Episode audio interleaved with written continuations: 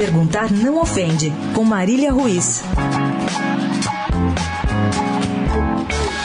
De ser o palmeirense, N é campeão brasileiro. A posse de um decreto da CBF, o torcedor que festejou o Tetra em 1994, 21 anos depois gastou o grito, 21 ou 22, dependendo da conta que se faça, o grito para festejar o Enia no ano passado. Ok, é do jogo.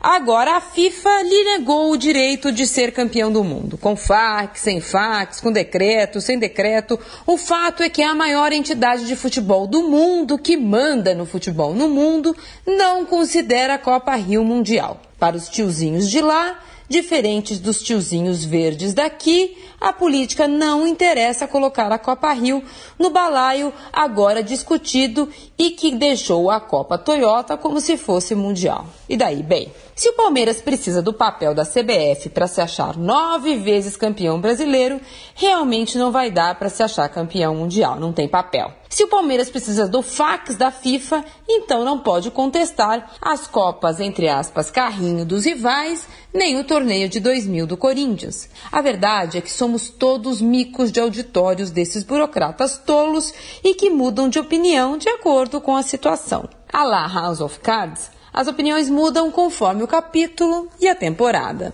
Perguntar não ofende. O nosso caríssimo presidente da CPF, Marco Polo Del Nero, também conselheiro do Palmeiras, torcedor do Palmeiras, inclusive, achou o que de tudo isso? Gostaria muito de saber. Marília Ruiz, perguntar não ofende, para a Rádio Eldorado.